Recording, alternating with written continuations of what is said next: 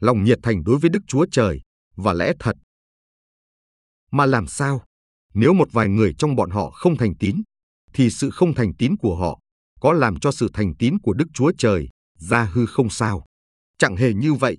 Thả xưng Đức Chúa Trời là thật và loài người là giả dối, như có chép rằng, ấy vậy, Chúa sẽ được xưng công bình trong lời phán của Ngài và sẽ được thắng khi chịu xét đoán.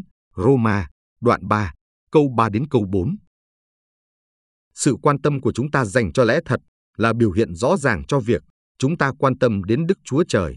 Nếu Chúa có thật, thì Ngài là thước đo của muôn vật. Những gì Chúa nghĩ về muôn vật là tiêu chuẩn cho những gì chúng ta cần phải nghĩ đến. Không bận tâm đến lẽ thật đồng nghĩa với việc không quan tâm đến Đức Chúa Trời.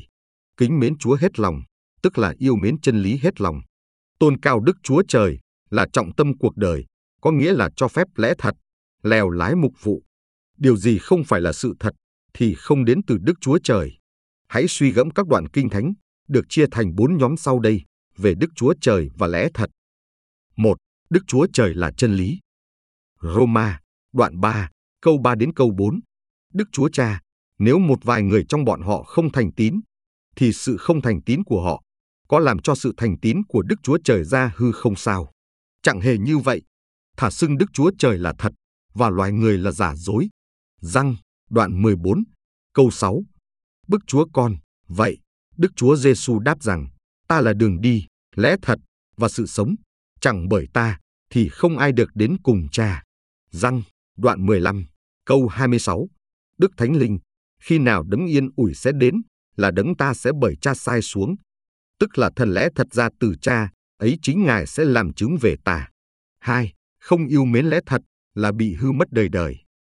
Thessalonica nhì, đoạn 2, câu 10, kẻ ác sẽ bị diệt vong, vì chúng nó đã không nhận lãnh sự yêu thương của lẽ thật để được cứu rỗi. 3. Đời sống cơ đốc dựa vào sự thông biết lẽ thật. Cô Rinh Tô nhất, đoạn 6, câu 15 đến câu 16, anh em há chẳng biết, thân thể mình là chi thể của Đấng Christ sao? Vậy thì, mình có nên lấy chi thể của Đấng Christ mà làm thành chi thể của điếm đĩ chăng? Đức Chúa Trời nào nỡ vậy? Anh em há chẳng biết, người nào kết hiệp với điếm đĩ thì trở nên một xác với nó sao? Vì có chép rằng, hai người sẽ đồng nên một thịt. 4. Thân thể của Đấng Christ được xây dựng bằng lẽ thật trong tình yêu thương. Colosse, đoạn 1, câu 28. Ấy là ngài mà chúng tôi giao giảng, lấy mọi sự khôn ngoan gian bảo mọi người, dạy dỗ mọi người, hầu cho bày tỏ mọi người, trở nên trọn vẹn trong đấng Christ ra trước mặt Đức Chúa Trời. Cầu xin Đức Chúa Trời giúp chúng ta hết lòng vì Ngài và lẽ thật.